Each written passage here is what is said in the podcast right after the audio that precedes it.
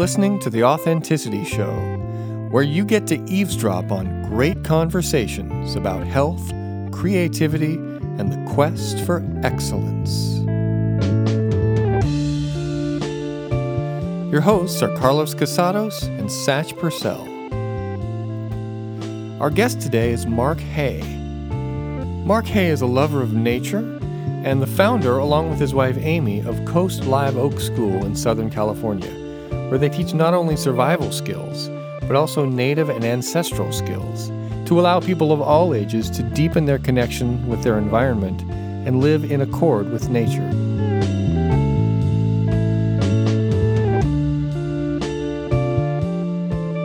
Well, good evening, guys. Hey, hey. All right. Welcome, all of us, to the Authenticity Show.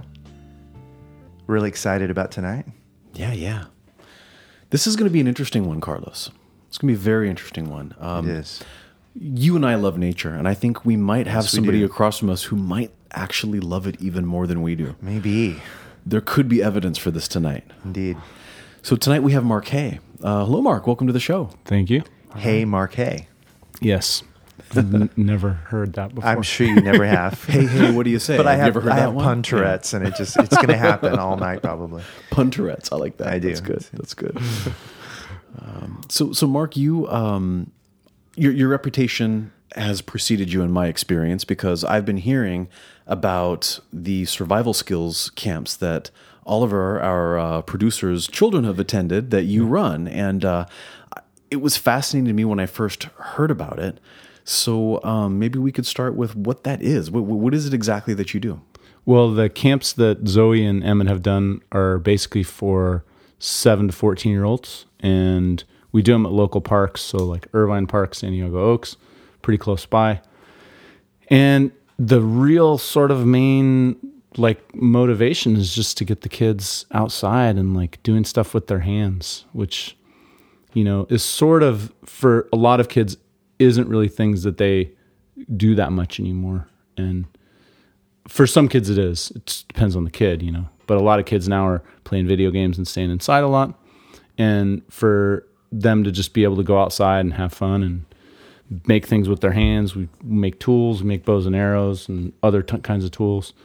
Um, it's just a different way of having having fun, you know. Ancient skills building. Yeah, that's what we're teaching because we're teaching basically we do primitive skills, which is survival skills with no metal tools, no modern tools. Um, but we make it accessible to the kids. Like one of the first things we do is we make ro- knives out of rocks, you know, which is Yeah. like very fun. It's very simple. You just like crack rocks against other rocks and flakes come off and you use the flakes as a knife and it's Yeah. like it's like an explosion. It's incredibly satisfying. Yeah, it Wow. sounds it sounds like it. You know, it's And- almost it almost sounds like it. It should appeal to some deep, deep genetic drive that us humans have. That Yeah. you're really tapping into something. That's what. Yeah. That's what I feel. because the rock blows up and the sharp thing flies off and then there's your tool Wow! Wow! so it's like uh, that's we call beautiful. it um, creation by destruction oh, that's great. Creation by destruction. Wow.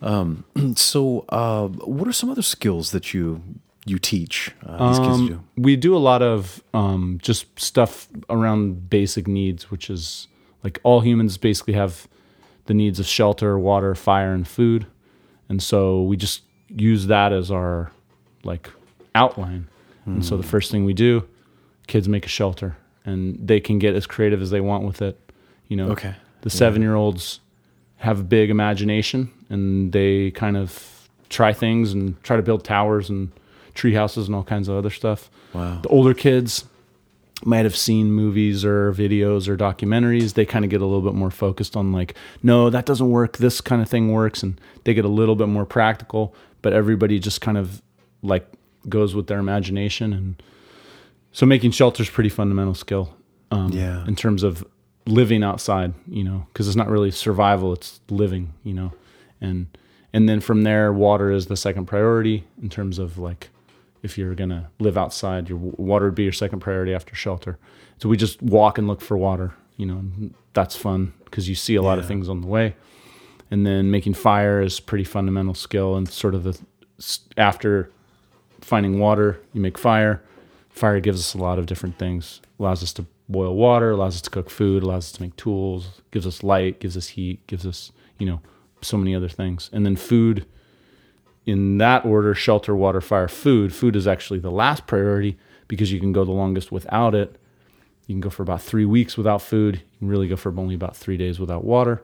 Um, so the food is something the way that we do food is by teaching the kids how to make tools like a bow and arrow is basically a food getting tool Yeah. so we teach the kids how to make bows and arrows with no modern tools just super simple we use mexican fan palm branches which are the palm trees the ubiquitous southern california palm trees are mexican fan palms we make the bows with those and then the arrows is a plant that's very common around here that grows in the river washes and stuff that's just a straight nice hard straight growing plant and the kids sometimes are able to cut it with their own knives and Wow. They're, they're rock from knives scratch. that they've made. Yeah. yes yeah Wow, that's beautiful. Shelter, water, fire, food in Yeah. that order. yeah That's cool. that There's a there's an order and structure to it, kind of like Maslow's needs in nature. Yeah, that's what I was Yeah. thinking too. Yeah, yeah.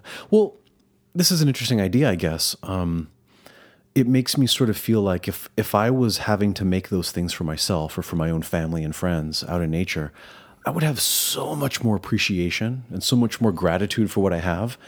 But um, you know, not often do we wake up every morning and go, "Oh, I have this amazing shelter."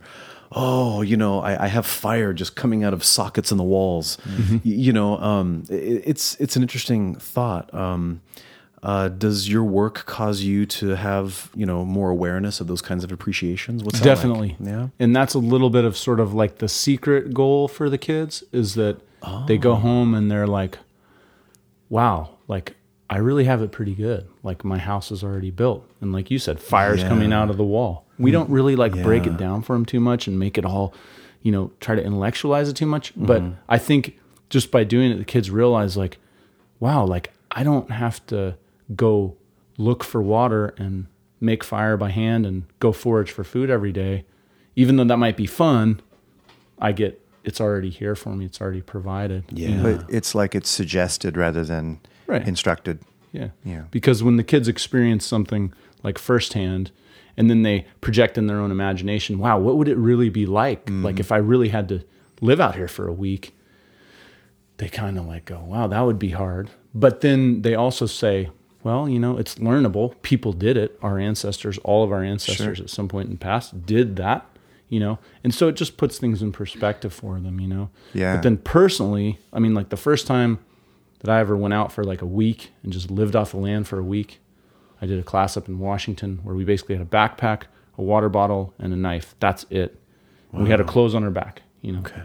And so we were living off the land for a week just with those things. We were literally following elk trails just up and down these hills in the wilderness areas, kind of on the eastern side of the Cascades, which is a little bit drier in the state of Washington.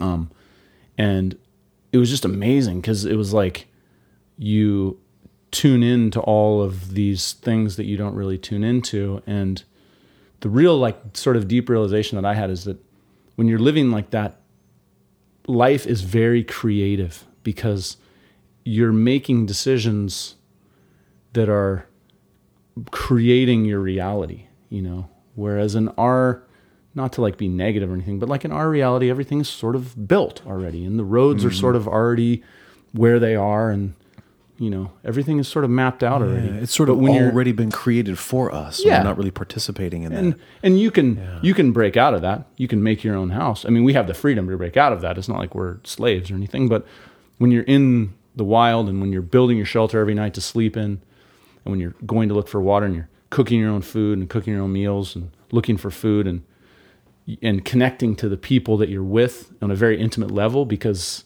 you have to. Mm. There's a lot of creativity that occurs in that situation, you know, from all on all levels, you know, like Yeah. I mean, the conversations are amazing because you're sitting and you're getting to know these people who at the beginning of the week because it's a week long experience are basically perfect strangers and that by the end of the week you're like bonded with them because you've gone Yeah. through so much and you know so all of that really is an amazing experience for kids it's amazing for adults it's amazing because for adults going out being out with people going through all that. Yeah. is is Yeah. very strong. You know. Yeah, wow. You know, I'm glad you said uh, just moments ago that um, we can break out of that.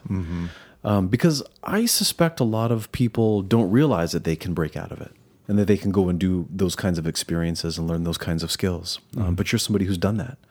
You know, that's that's amazing. I love that. And I think that's something that that sort of has come into my life str- more strongly after learning these skills and doing these things and tapping into that world is that like you realize that you can just make you can make your reality. You know, yeah I mean, you can make it on a physical way. You can say, I want my house to be like this, or you know, I want to sleep in a teepee, or I want to build a shelter the next time I go camping and sleep in that shelter instead of sleeping in my tent.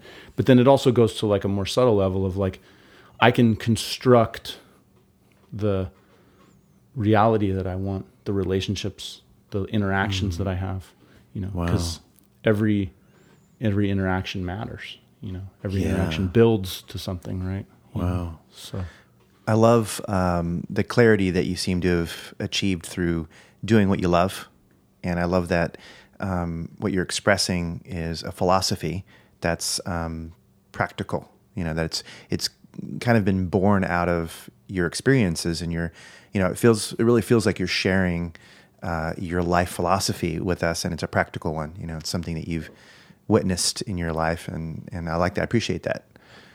I can sense uh, uh, the possibility for an authenticity show field trip, uh, week long uh, survival skills training based on just this conversation. Oh yeah, oh, Wouldn't you love that? Gosh, awesome. You know, I, I I think, you know, so so here on our show, you know, we we use this word authentic all the time, and I cannot imagine having an authentic life without some kind of significant connection to nature.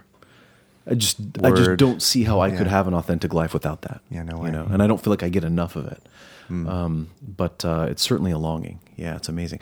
Uh, Carlos, I'd like to point out that our uh, wonderful guest here is actually wearing moccasins that he made himself. Yeah. And I'm curious about your hat. I see a hat that looks like it's made of similar leather. Did you make this hat too? No, or is no, it just it's just, is an awesome hat that somebody else made? Yeah, okay. Matches I the shoes. It. It totally matches the shoes. Yeah. Irish sheep herder. Hat. Oh, it is. Yeah, very much like that. Yeah. This is just Yeah. it's been sitting around. My hair's messy. If, Hat if hair. you're showing up for a radio interview, you have to look good, right? Yeah, yeah. Well, you know, when you cut May- your hair with a not. stone knife, you know, I mean, yeah. Do you make stone scissors to cut? Yeah. For our psychic listeners out there, Oh man, that's great. but th- those are uh, those shoes look you know awfully similar to some of the shoes that you know Satch and I wore back when we first started doing the minimalist running. Yeah. Oh yeah, absolutely. Like, In uh, fact, I want a pair of what you have. Yeah. Yeah, those are awesome. comfortable. Maybe we'll take a class with you in, in how to make those, and, and then that could be something that we could do again. Yeah, definitely. Th- these are made from um, hand tanned deer skin, and it's a long process. It's very satisfying Um, because you're basically taking like the skin of the deer, like fresh off the deer, Yeah. scraping the hair off, scraping the flesh off, and you're basically transforming it into not commercial tanned leather, which is very stiff and hard, mm. but something that is extremely soft and supple. And like I just wash these. You can wash it with soap and water, and it softens right up again. No way. It's amazing for running mm. because it just like just goes on like it's like it's like wearing a sock basically, but Yeah. it's tough, durable. They make me want to go running right now. Yeah, right. When I see those. Yeah. It's definitely the great. closest. Screw the show. Let's go to running. barefooted.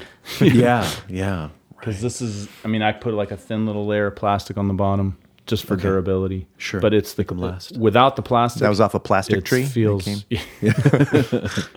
We're always like mixing, mixing modern, you know. Oh, 'Cause, yeah. Man, plastic is like Yeah, a miracle material. You know. Yeah, it And- is. And Yeah. the fact that it's only like been around for sixty years. And you can be out in the middle of know? nowhere. Oh my God, there's a piece of plastic here. Right. That jerk. I guess I'll use it to make shoes. still there. Yeah, I, I, I had heard um, on a, a survival show that um, uh, the Native Americans that lived out in the desert used to have to often change their moccasins like every few days.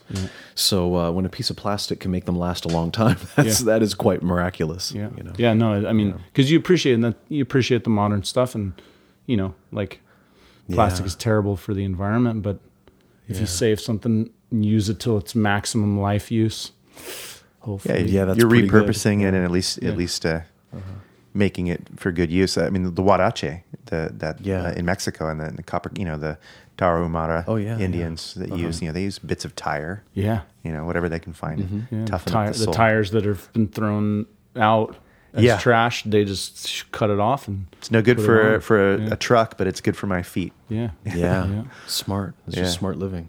So, um, do you remember a time when you fell in love with nature? Uh, yes, it was definitely when I was a kid, and I think the ocean was sort of like my first love because I I like being in the ocean and like body surfing or surfing or whatever, riding waves like better than anything else by far. I, I mean, there'd be times where I'd be bo- uh, body surfing for like six hours straight, and you just forget that you're a human. You feel like a seal Right. that's a great feeling. Yeah. You know? And then when you get out, you're you sort of think about it later and you're like, wow, that was just like I was like not in human brain. I was in like seal mm-hmm. brain. you Yeah, know? yeah. So that was sort of the way that I sort of experienced it. And, you know, I mean, but then, you know, the color of the blue sky sometimes like is just there's the mm. color of blue that the sky gets Yeah. that just cannot be recreated by Wow. So it sounds like you've developed a lot of awareness. I think just being outside a lot, sometimes people say it kind of like goes to your head a little bit, but oh. I don't think it does. But you s- experience so much beauty that it sort of overwhelms you.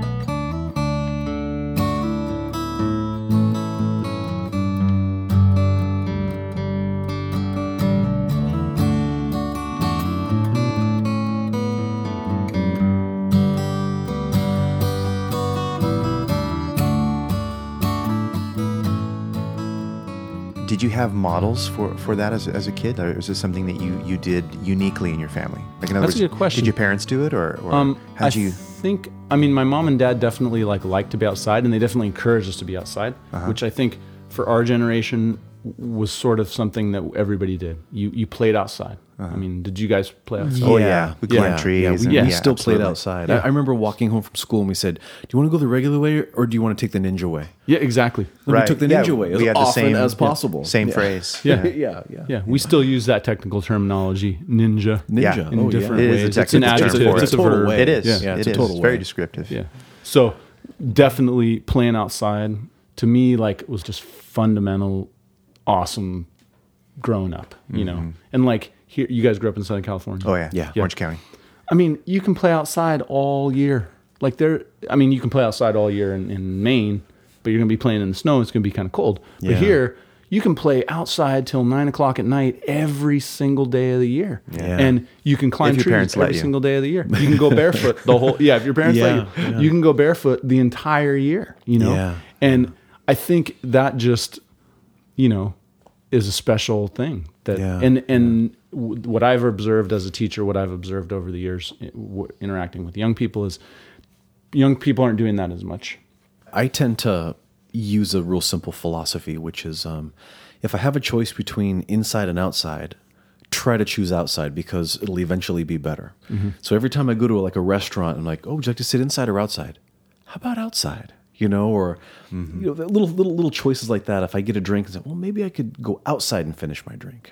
You know, um, and uh, it just always makes it a little nicer for me. And then you can have the ninja cocktail. Yeah, yeah, yeah. Oh, yeah, yeah. Did you say ninja cocktail? Ninja cocktail. It's Yeah. yet to be invented. That's right. Oh, yeah. Well, hey, you know, it's uh, so good you don't even know you had it. This this yeah this is a reality that we could actually shape Well played, ninjas. Well played. Yeah. Yeah. Was there uh, actually were there people that weren't in your family that inspired you along the way as as a child, a teenager, an adult, um, that kind of became markers for you in a sense of like, wow, that's inspiring. That's cool. Um, I kind of want to gravitate towards towards that in my own choices. Like, you know, obviously you made choices. You could have um, decided to just have a regular nine to five job and do those kinds of things, but you kind of ended up being this teacher of outdoor awareness skills and all that. Um, what was the process that took you there? Ah, that's a that's a good question. Um, I it was I mean my parents definitely were a big influence because they really I feel like genuinely wanted me and my brothers, I have two younger brothers, to really do the thing that we love to do. My wife and I don't have kids, but we interact with parents, we interact with kids a lot. Parents have a hard job because you're just making these decisions and they're going to Yeah. affect that child for the rest of their life. And, you know, it's easy for the child to be like, you didn't, blah, blah, blah, complain. you know? You're ruining my life. So my parents definitely were like there to sort of allow the process to happen, you know. Encourage and sort of leave you to your, your own devices, but Yeah. with love, that kind of thing. And then I know you asked about people outside my family. Yeah. Um, I mean, when I was a kid, this is what I say sometimes a short version is, you know, when I was a kid, I wanted to be an Indian. I know that's not necessarily politically correct now, but hey, I, I know what you mean. Native American, Native person. I that that the idea of that was always in my mind. Right. not as like a good or bad, you know, cowboys and Indians thing, but as like, wow, how awesome would it be You resonated with it. live off the land like Yeah. all the time. And and I didn't really feel like I needed a TV and I didn't really feel like I needed a car and I didn't really feel like I needed the stuff that we have in our modern life, you know. And then learning about people who had actually done that or gone for periods of time doing that, like Tom Brown Jr. I Yeah. if you guys heard We, I was going to ask you about Yeah, him later. yeah, yeah. He's Yeah. he's like very intense person, and I've taken a couple tracker school classes. Mm-hmm. Um, and he, you know, he learned from a guy named Stalking Wolf, who was Right. Mm-hmm. a native Apache person who like was a master of living off the land and pretty much lived off the land his entire life. Right. Tom Brown learned from him from the age of seven to seventeen, which is very formative years, you know and just hearing like there- there's a woman named um, Lynx Vilden. She does these immersion classes. She does them all over the world, um, and she basically creates these experiences from a one week experience like the one that I described in Washington, where we're sort of living off the land, and it's sort of a beginner experience. And if you've never really done any like hardcore wilderness survival, you can kind of do a week, and with good guidance from good teachers, you can have a great time and feel good about yourself. Till she does ones that are like a month and three months long. Wow. Um, and she's ama- and she's like living. I mean, she's alive and she's doing it right now. You can sign up for one of her classes. She does classes in France. She does classes in Sweden. She does this class in France where you basically do like a horse trek for a week through all of the old areas, like where the, all the cave paintings and all the ancient habitations of you know Whoa, that would be amazing. all the Would ancient be a people dream come true. Yeah. Yeah, and and and she wears like full. I mean, she she wears full on skins and and and then when she's not doing those classes, working, she still lives in Washington, Eastern Washington, lives off the land.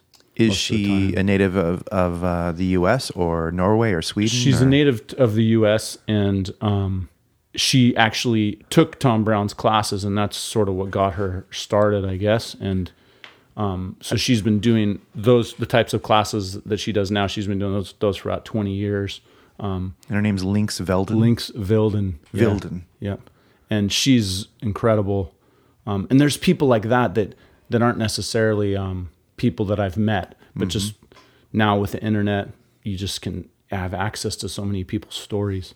You know, she hasn't written any books or anything, but she's somebody that is really just currently like, whoa, you know, just like blows your mind kind of stuff. But at the same time, it's super simple. She's not doing something that's fireworks and extravagant. She's just doing something that's really simple, basic, but like following that that path of you know ancient knowledge and skills. That's so cool. Um, you know, I've yet to take Tom Brown's basic classes. You know, the philosophy and then the skills class that he does. Um, I haven't done either of them, but um, I've had a lot of students of you know martial arts students of mine that have taken his classes up to the you know scout levels and things like that. Yeah. And I've also taken um, kind of like their summation. Like we would go up for you know five six days up into the Benneville Pines and um, Big Bear, and then then they would kind of relate what they learned over the week to us, and we would practice. So it was kind of like secondhand in a way. But um, I was really fascinated with Tom Brown in high school and after high school, reading Yeah. his books and stuff. It's just so fascinating. The stories about grandfather and you know his sort of um, friend, brother, best friend slash you know blood brother, uh, Rick or whatever. yeah, yeah. Um, yeah, inspiring Yeah. and and intriguing. You Yeah. know, just makes me light up thinking about what's possible. Yeah, he really in in person he's a little almost like crazy. I've heard that, is the sort of impression, but then like hyper intense. yeah, he just like wants you to to be motivated. Yeah, and he doesn't really care.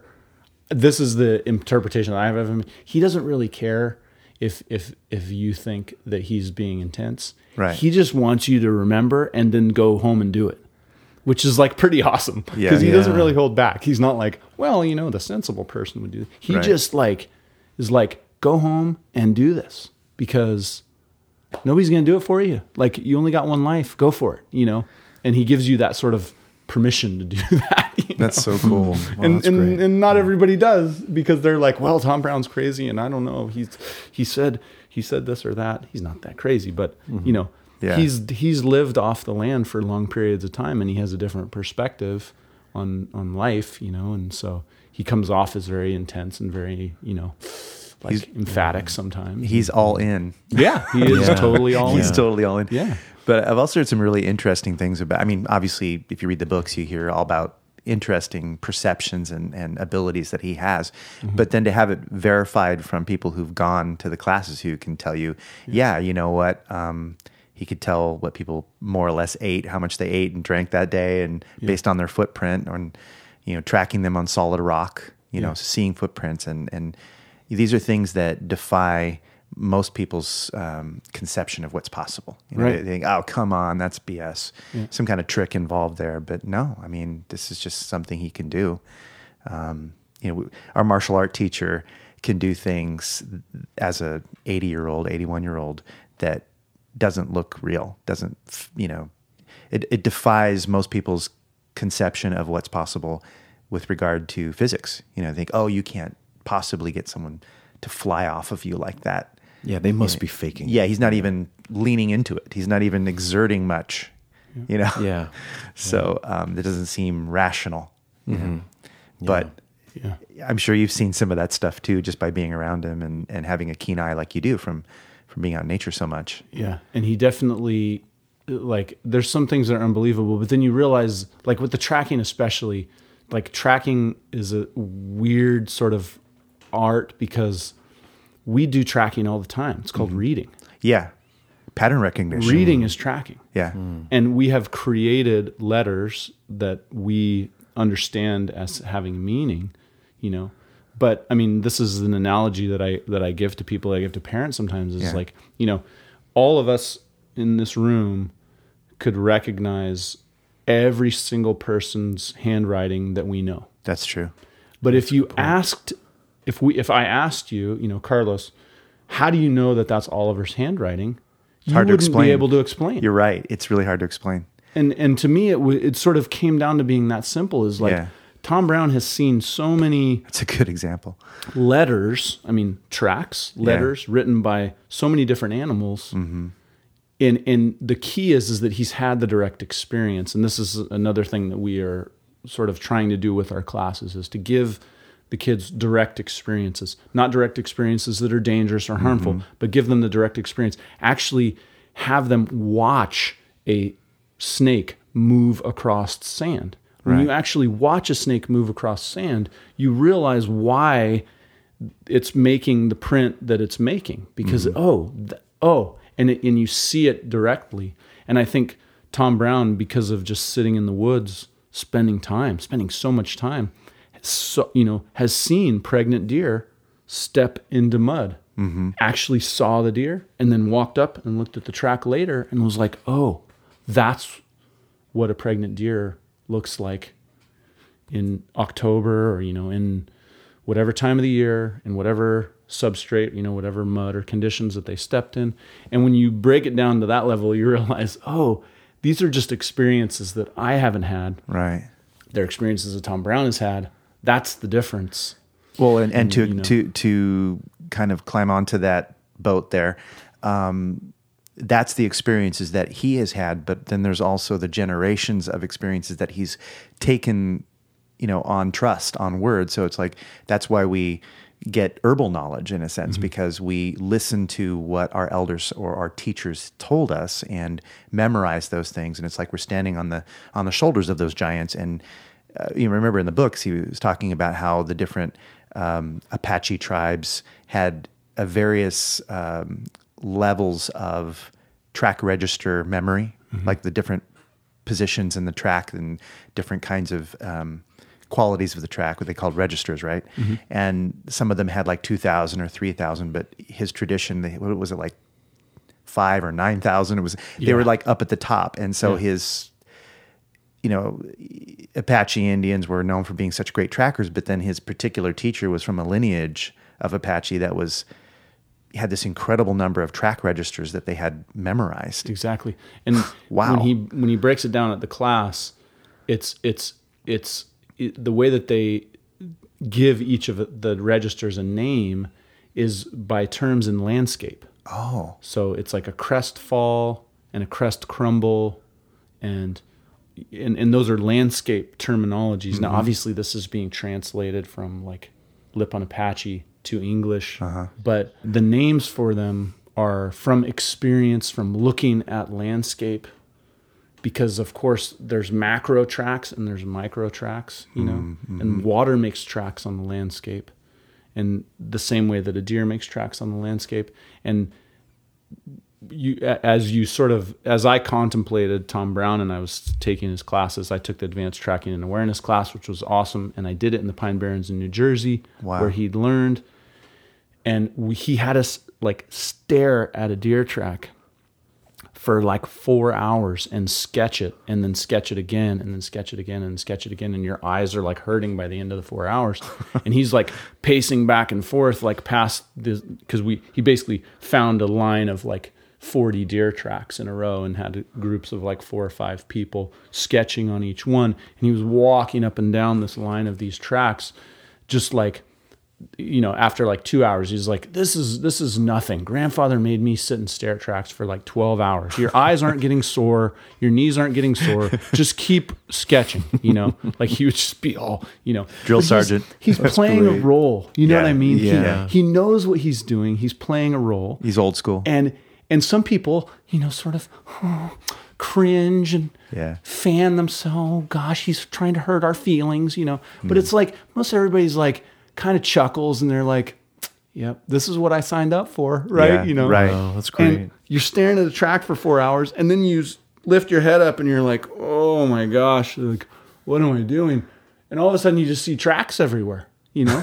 Because everywhere it is a track. Like the way that a tree grows different from another tree you start to see like the tracks of the wind you know? And then you start to see and it's not magic. It's it's your eyes. It's Yeah. the way that you see and you're training yourself to just see more detail. And then of course what tom brown learned from grandfather was how to talk about the details how to say this is a crest crumble this is a crest whatever how to break those things down so that you can speak to another person about it you know and, and not just say oh well i know because of this but to actually be able to articulate oh this is why this is this this is how i know that that's a pregnant you know female deer is because of this kind of you know crest fall or crest crumble in the on the left side of this and that you know That's so it's that's, that's fascinating amazing. You- you- Yeah, the, the way is. you're describing this um, makes me think of um, any trade, any any serious discipline that anybody does. Right. You know, uh, I, I'm thinking of healthcare right now. You know, um, you learn a some kind of healthcare discipline and. You learn anatomy and you learn about the skin, and then you learn about joints and muscles and diseases and signs and symptoms. And after a while, you can see an old lady walking through, uh, you know, the coffee shop, and you go, "Oh yeah, she had a stroke, left side of the brain, caused Yeah. this this pattern, that pattern," and you see all these things that an untrained person wouldn't see. But the only reason you can see it is because you've been taught to pay attention for a really long time, Right, yeah. And and it's really very practical, and there really isn't anything magical about it, but it does seem magical. it does seem You're magical right. and like Yeah. like people like uh, for many years have said is, is like you know magic is sort of science that is not understood yeah by oh absolutely yeah people, you you know, i i had a, a a teacher of mine um uh, an acupuncture teacher of mine who taught me how to tell the sex of the baby by taking the patient's pulse. And I was amazed at how um, systematic it was. And it wasn't simple at all. He was saying, okay, if if this position, you know, there's these three positions that your fingers are on. There's three positions on each wrist, and and there's the superficial, the middle, and the deep. And so there's a lot of positions. Then you compare the first position on this side to the last position on that side, and then compare it to the opposite side on the front. You know, and if this one's stronger than that one, then it means then it's a seventy percent chance that it's a boy. If this one is also stronger than that one, then it's 99% chance it's a boy. But you can't tell unless it's this far into the pregnancy. And there's all these little details, right? And um, I've just had fun ever since feeling people's pulses and going, boy, girl. Uh, I think this is a girl, but I can only say 70% right now. You know what I mean? And then it's it's almost always correct. And somebody might say, You can't feel somebody's wrist pulse and tell if it's a boy or a girl. That's silly, right? You go, Oh, yeah. I do it all the time. That's you know, awesome. it's just has somebody pointed it out to me. I wouldn't have found it on my own, Yeah. you know, but and, and it it's is. tuning you into the subtlety of a pulse because yeah. like most people aren't sitting there going, "Oh, well, I have like these different qualities of pulse in my wrist." We're- We're just, "Oh, pulse, uh, I feel it." Okay, you know. Yeah. But when you start tuning into all the subtleties, then you're like, yeah. you're getting a lot more information, right? It's Yeah, I suppose amazing. that that really opens your mind to the question: What else is possible? If this is possible, then what else is possible? exactly. uh, because you know we're on the same track, Satch, talking about. I was just going to say more or less the same thing that that um, there are different disciplines that um, some people would hear about and just be bored stiff and would never have the patience or even the curiosity to want to know all the things that would be required for you to get the skill of knowing some kind of subtle thing like that that would appear like you were psychic it would appear Yeah. like you're able to have predictive ability or you know some kind of um, you know psychic uh, sense of some kind when in fact it's it's very subtle awareness it's skill that's been developed. I mean we know about um, the things that we've learned to feel through touch in martial arts. By the moment i feel someone's arm there's a certain level of skill i've developed through that practice. I can tell where someone's balance is in that moment whether my eyes were open or closed. Doesn't matter because it's not based on what I look at. It's based on what I feel in my body, and that's a feedback loop. You know, I'm getting feedback, and this stuff that you're talking about when you're spending that much time, it's meditation. You know, your your mind is singular and absorbed fully into what it is you're experiencing, and you're not thinking about other things. You're just fully taking in what it is you're observing, and there's a, a certain kind of a learning that cannot be replaced. You can't, you know go past go and you know skip or what am I saying? Uh, skip Pass go and pass collect go, not collect two hundred. Yeah, Yeah. whatever. you, you you've got to do the work. You've got to put in the time. You've got to be on your belly for twelve hours or whatever, and have your eyes hurt before you can get that. but they're not hurting. No, And neither are your knees. exactly. Yeah. yeah. That's really important to remember.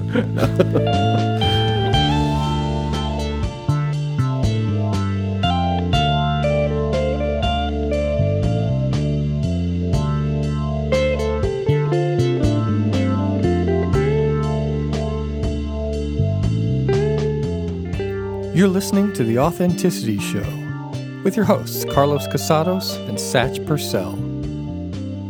Up next, Carlos and Satch continue their conversation with Mark Hay about nature, including stories about encounters in nature, advice about getting deeper into nature, and nature as a church. Stay tuned.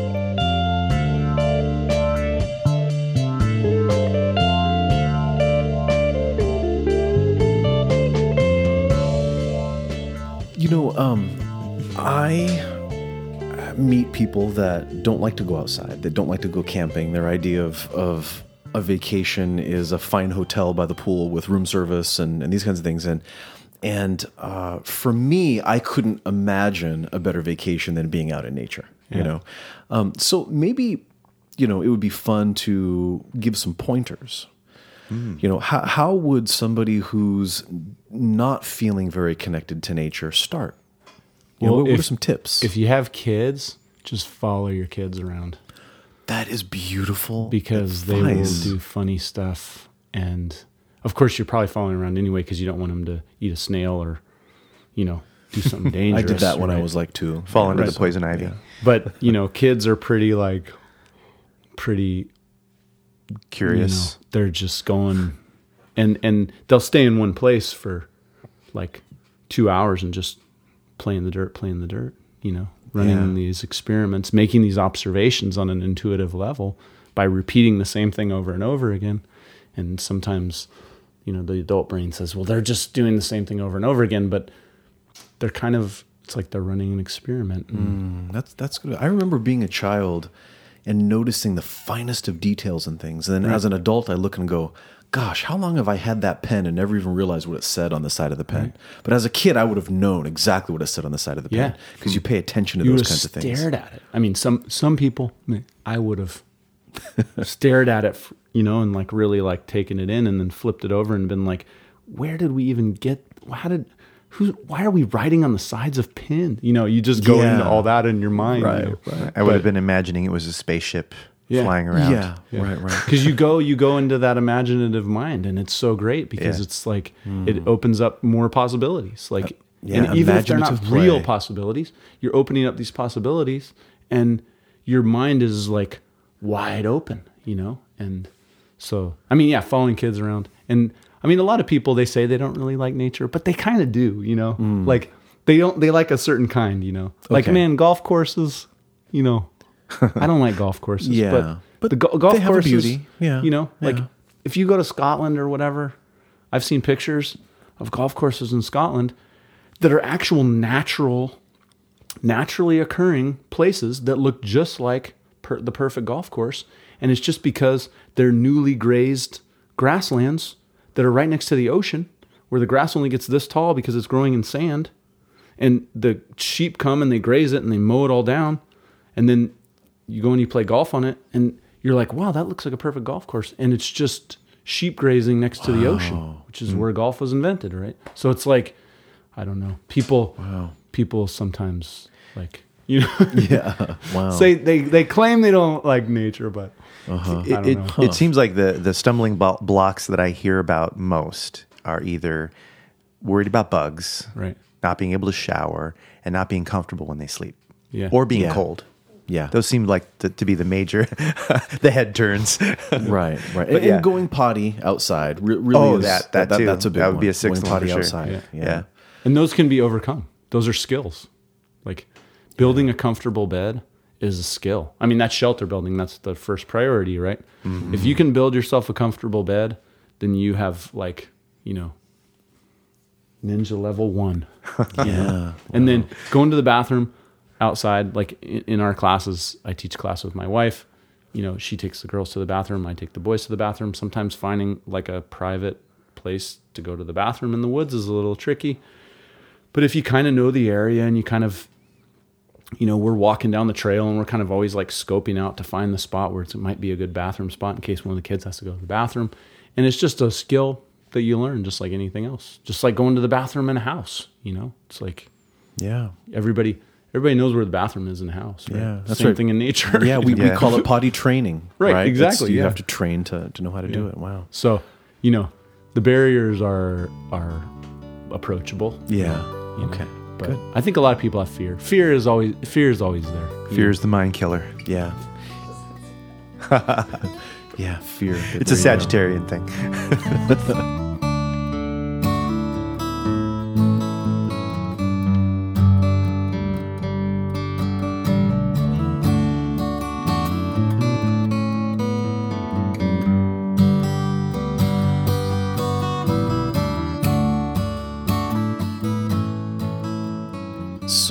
It sounds like your deep love of nature, you know, and uh, you know has has pulled you into living your life in nature and having a career, you know, that's based upon nature. Um, is outside sort of your church, your mosque? What, what is what, what is what is your relationship, you know, to to nature that's outside of yourself? It's funny that you say mosque because I got to go to Egypt when I was a kid, when I was in 1984, when I was 10 years old. Wow. And I an got to go into this very old mosque. And the first thing that I saw, thought when I stepped into that mosque is this feels like a forest. Hmm. So Wow. it is Wow. it is my mosque. It is my church. Those domed ceilings are just like the dome of the sky. Yeah, you know, because they have these arches, you know, that are holding up this like stone, you know, and then they have these pillars that go up and just like arc up like this, and they look like Like a sacred geometry. Yeah they- situation they there. Fully go in the sacred Yeah. geometry, and there's just like lines and lines of pillars. Like as far as you can see, this mosque is huge. I mean, it's probably maybe like a quarter of a mile square. It's just huge, and there's people going in and out of it all the time, and it just feels like a forest, and it's cool inside. And in Egypt, mm. it's so hot. You go into the mosque, it's like you're in this shaded little stone forest with sacred geometry. You it's know? beautiful. And so, Wow. you know, I've seen those kind of parallels. For me, yeah, nature is like a church, you know, Mm-hmm. definitely. And for I think a lot of people, church is nature, you know, Mm-hmm. like cathedral, S- light coming through the stained glass. You can see those same colors just after a rain Mm. in a forest when the sun comes through the rain or when the sun comes through the fog. Mm-hmm. You almost see the same colors as on stained glass windows.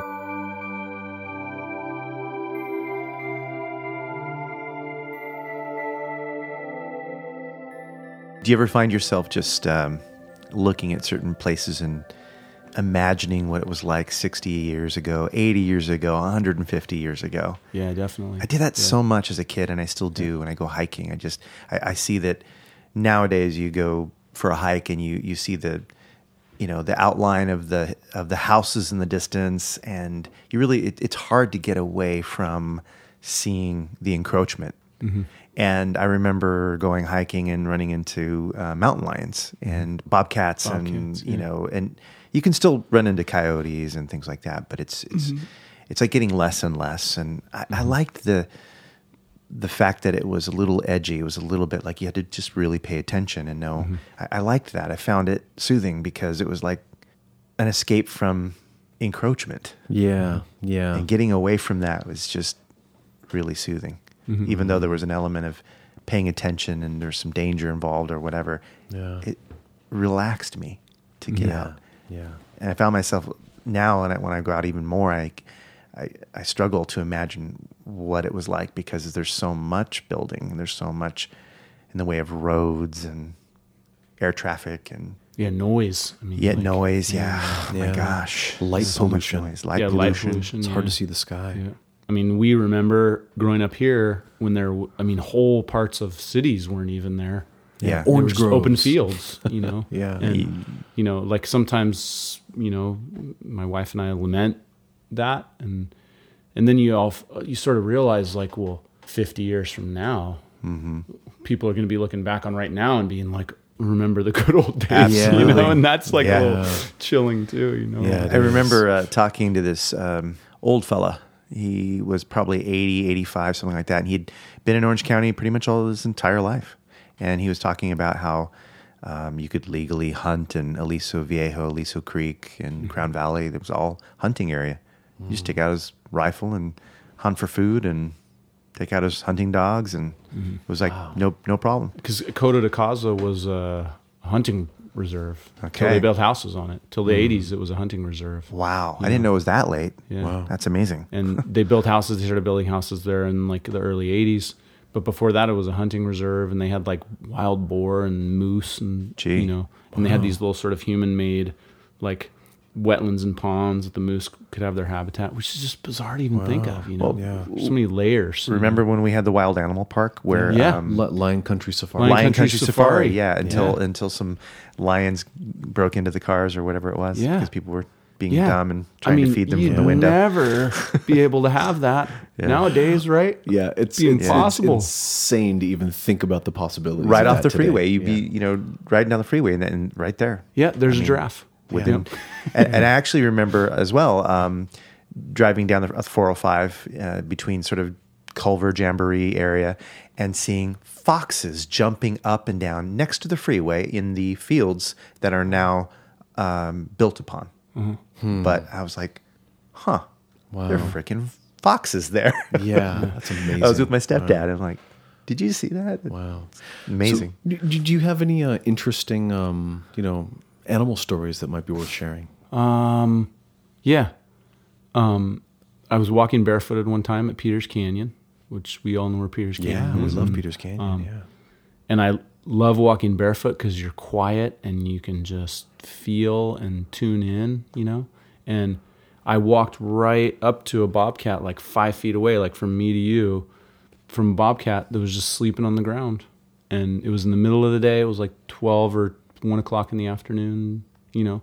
And I just was lucky enough to have approached with the right kind of, you know, like respect and the right kind of you know quietness and then the bobcat like i sort of stopped and i was you know like i kind of gasped very subtly probably because i was like wow so uh, cool you yeah. know and i'm sure the bobcat kind of like felt that and kind of like opened his eyes and kind of looked up and kind of rolled his head back and looked at me and then kind of looked at my feet like you know what are you doing? You know?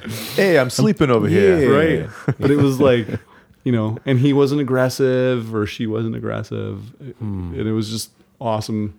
And then she got up That's right. It's a kinda looked at me bobcat. It might be a male. shook, you know? And then kind of moved off and just walked up a trail Wow, know. that's great. But That's that right here in our own magical. backyard. yeah and it was at the great.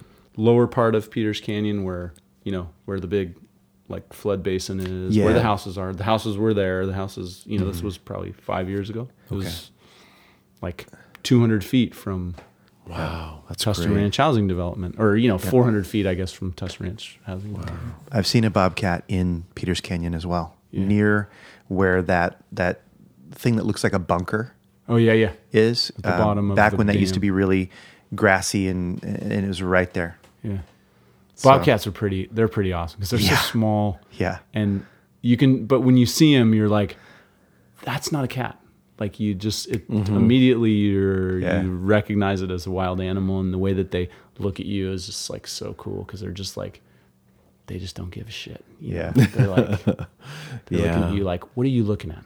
You know, Yeah, it's yeah. like their whole mannerisms are so great. Remember ye- years ago, I was in um, Palomar with my mom, and I was an adolescent, and uh, we were hiking up a trail, and then we heard these kids screaming that there's a mountain lion, and we both looked at each other and thought, "Bobcat," you Yeah. know. And so we went out for a little while, and we're on our way back, and we're sort of coming up the up a hill, so so the the trail sort of was was peaking from from both sides, right? And we couldn't see the mountain lion that was coming up on the other side of the hill because it was not a bobcat. and then we just came face to face with this mountain lion, and she looked at us and just crouched down. And I went, oh, "Mountain lion!" And my mom goes, "Oh my god!" Right? I said, "Let's just turn around and walk the other way." So we walked the other way, and we made a lot of noise. I'm like, "Let's just sort of kick our feet, make a lot of noise, and let her know where we're at." And and, uh, and then we waited about ten minutes, and we walked back, and I didn't know where she was. We're like, we're going on the trail. This is about where she was. Where is she? It was such a scary feeling.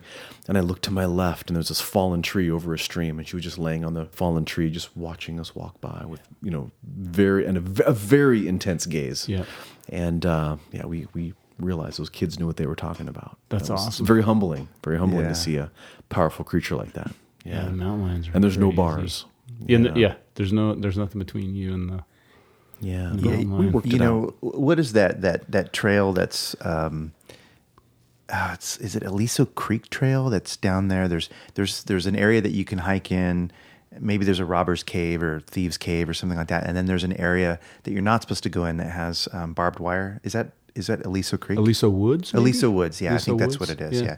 years ago, back when I was working on kind of from reading Tom Brown and just kind of my own thing, um, I would go off trail and try to go where other people weren't, Mm-hmm. and I would follow the animal trails as far as I could. So I would kind of follow and just be quiet, really, really quiet, do like barefoot, Mm-hmm. and I got in a little bit too close to a mountain lion in that case, and I remember going deeper and deeper into the trail and then suddenly um, recognizing that I was being tracked. I could I sensed like like a shadow or some kind of movement, and then I heard this dunk, like I the the body weight of it going from wherever it was to a lower area, maybe jumping off a rock or I don't know what it was, and the alert in my whole body just sort of lighting up like, okay, this could be really serious right now. I could be in some serious trouble. So I remember working my way back through the trails, and every once in a while, when I would turn a corner, I would kind of catch a glimpse of this blonde cat, you know. And luckily, I was close enough to get over the barbed wire quick enough and into the open grass area where I think it didn't want to go. Right, right. Um, but it was an alarming, interesting, and awesome experience. Because Oh, yeah, yeah. I had a knife on me, but I don't think that would have been too effective uh, unless I was very precise with it. Yeah. Because you're like your food, like you're not the top of the food chain at that point. Yeah. right? Yeah, yeah, Yeah. I wouldn't have liked your kinda like chances there. feeling. yeah, I weighed much less then. yeah. Maybe not so appealing, huh? Yeah. Yeah, I was too scrawny. So,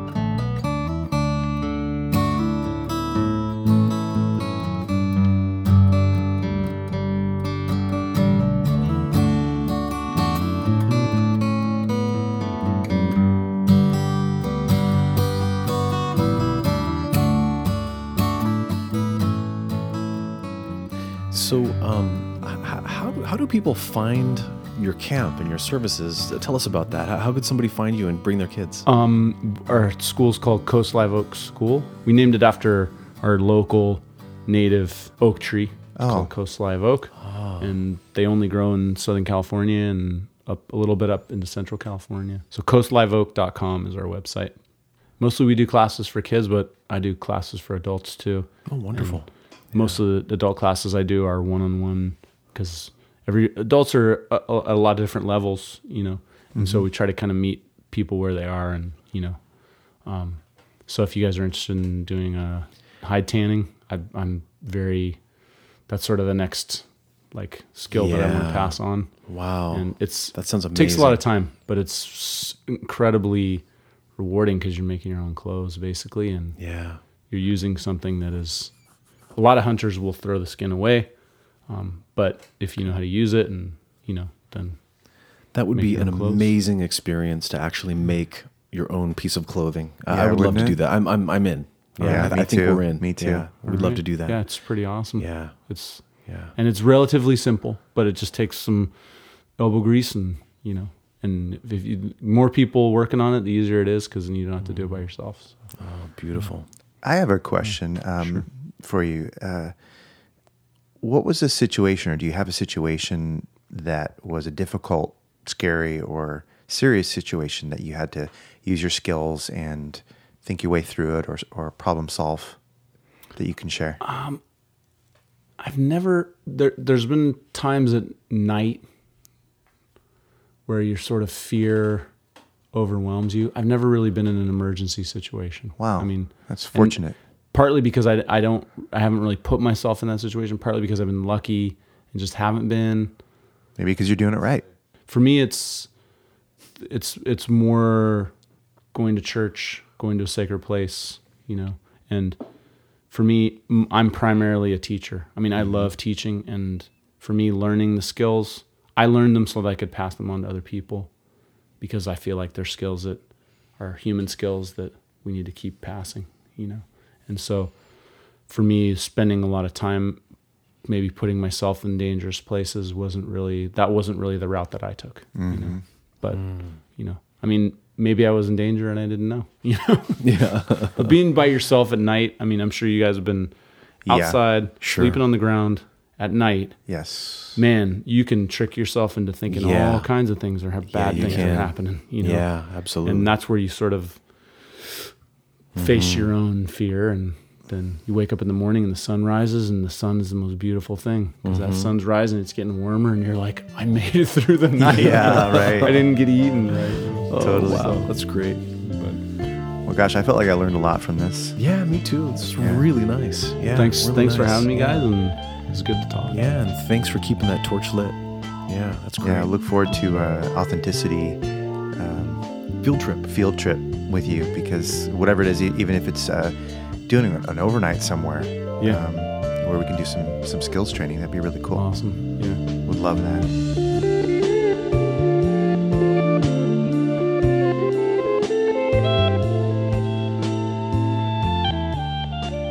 You've been listening to The Authenticity Show with your hosts, Carlos Casados and Satch Purcell. Very special thanks to our guest, Mark Hay. If you'd like to connect with Mark and find out more about Coast Live Oak School, go to www.coastliveoak.com. The show is produced by Oliver Altine. Our theme music is composed by Oliver Altine. That's me. Don't forget to subscribe on iTunes, Stitcher, or wherever you get your podcasts. And check out our website, authenticityshow.com. Thanks for listening and have an authentic day.